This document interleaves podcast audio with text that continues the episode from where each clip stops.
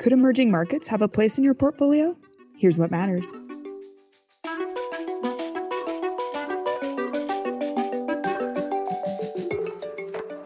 Live from New York City, I'm Lauren Goodwin, and this is Market Matters from New York Life Investments. In this podcast, we bring you the best insights from across the New York Life Investments platform because we believe that by sharing perspectives and engaging with you, our listeners, we can all become better investors.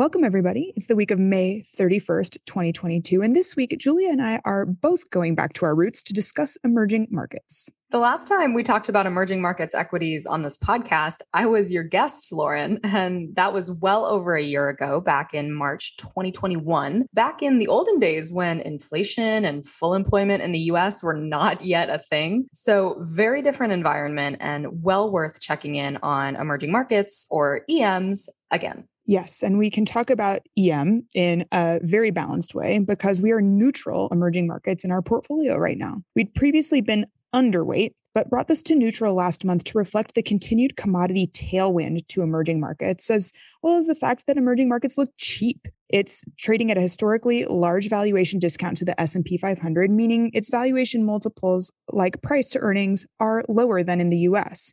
And its price performance relative to the US hasn't been this weak since the early 2000s. Oof, those are big statements, especially since, as we talked about last week, we have seen a massive derating in portions of the US market. And by derating, I mean that valuations have declined. So EM typically and historically trades at a discount to the US. But a key question for investors is if or to what extent that discount is merited. EMs do tend to have higher economic and geopolitical risk, but it's hard to make generalizations because it's a very diverse set of countries in the emerging markets basket. That's true. And it's one of the things that I'd like to point out the most frequently because emerging markets are often treated as a complex when there really is this diversity that you're talking about, Julia. I think there's maybe one caveat to that, which is that there's one country that makes up over 30% of the emerging markets indices on its own, up to 50%, depending on which other markets you want to loop in into it. And that is, of course, China. China has been a big point of controversy for a while now from an economic and market perspective, and it's affected how investors see emerging markets as a whole. So, Julia, you saw that go down firsthand before you joined our team. So, give us an overview. Oh, boy. All right. Well, China is, you know, counterintuitively to those like myself with a Western and pro market perspective. For more than a year, it has been attacking its largest and most profitable listed companies, all in the name of antitrust policy and another policy called common prosperity, which is meant to decrease inequality. So I think good objectively, but not good for those companies and definitely not good for investors. So between fines and policy, China has really destroyed hundreds of billions, if not trillions, in value of these companies to the point where a lot of investors have questioned whether China is even investable. Where do you fall in that debate, that question of whether China is investable? Because I, I tend to think investors can't ignore China just due to its size. Yeah, I still shake out that way as well, but I would definitely say that the the trust factor between investors and Chinese policy is very low right now. And if you couple that with China's zero COVID policy of managing the pandemic with these continued lockdowns, that policy has effectively wreaked havoc on Chinese supply chains and it's constrained the government's ability to stimulate the economy and private consumption. So we have these big risks related to China, and maybe they're priced in. China looks cheap. It's derated from over 25 times price to earnings to less than 12 times today. And it also offers an alternative to the American economic cycle, which we know is slowing. China is several months ahead of the US and has been easing policy already for some time, just as the US is getting into its real monetary tightening crunch led by the Federal Reserve.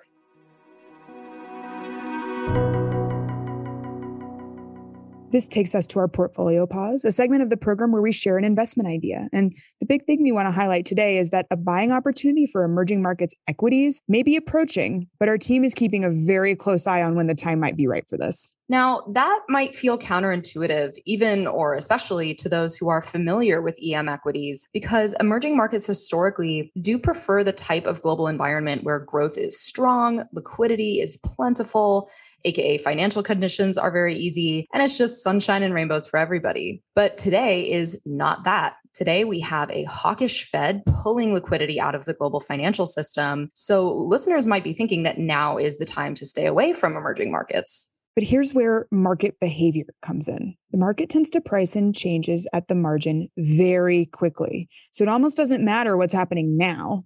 It matters what the market expects. And the market's already been pricing in hawkishness from the Fed over the past six, eight months. So talk is now turning to when this will peak, likely prompting an adjustment in the markets. And so we may see, and we do see this peak as being several months out still, but it could mark a peak for the US dollar versus global currencies and could present a buying opportunity for risk assets, EM included, even before that economic reality actually takes place. Ooh, all right. So let me just pull out a point on the US dollar there quick. This was an old pet peeve of mine when I was in the emerging market space because a lot of globally focused investors just say strong dollar, weak EM, and they imply that the dollar itself drives emerging markets. They imply that causation. And frankly, that perspective is valid, but it's a bit antiquated. It's from back in the olden days when emerging markets had a ton of dollar denominated debt and they had to follow the US policy cycle accordingly because they were so dependent on the dollar. Today, that is no longer the case.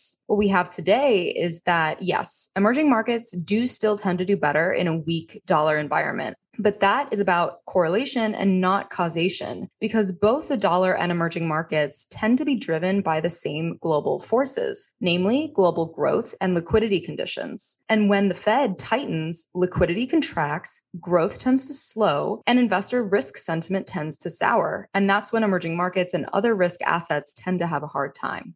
So, what we're saying here is that once we've passed that peak in monetary hawkishness out of the US, the light at the end of the tunnel emerges and sentiment could improve. That's exactly it. The market is always 10 steps ahead. But I can't help but think about how this emerging markets trade might fare if the Fed does not manage the soft landing we're all hoping for.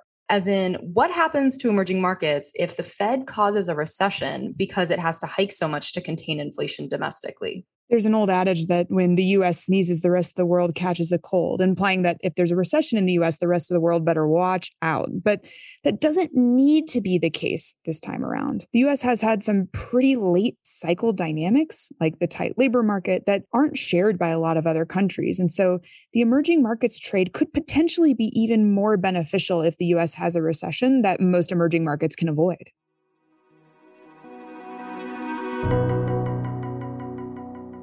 Coming up next, the May jobs report comes out on Friday from the Bureau of Labor Statistics. Given that the strong labor market is a key pillar of consumer resilience and inflation, we'll be watching this one closely. That's it for today. We'll be back next week for more Market Matters. In the meantime, please remember to give us a like, follow, or review wherever you listen to podcasts. And if you have a question or topic of interest, reach out to us on LinkedIn. You can also follow our reviews at newyorklifeinvestments.com and click the Insights tab. Until then, I'm Lauren Goodwin. And I'm Julia Hermann. See you next time.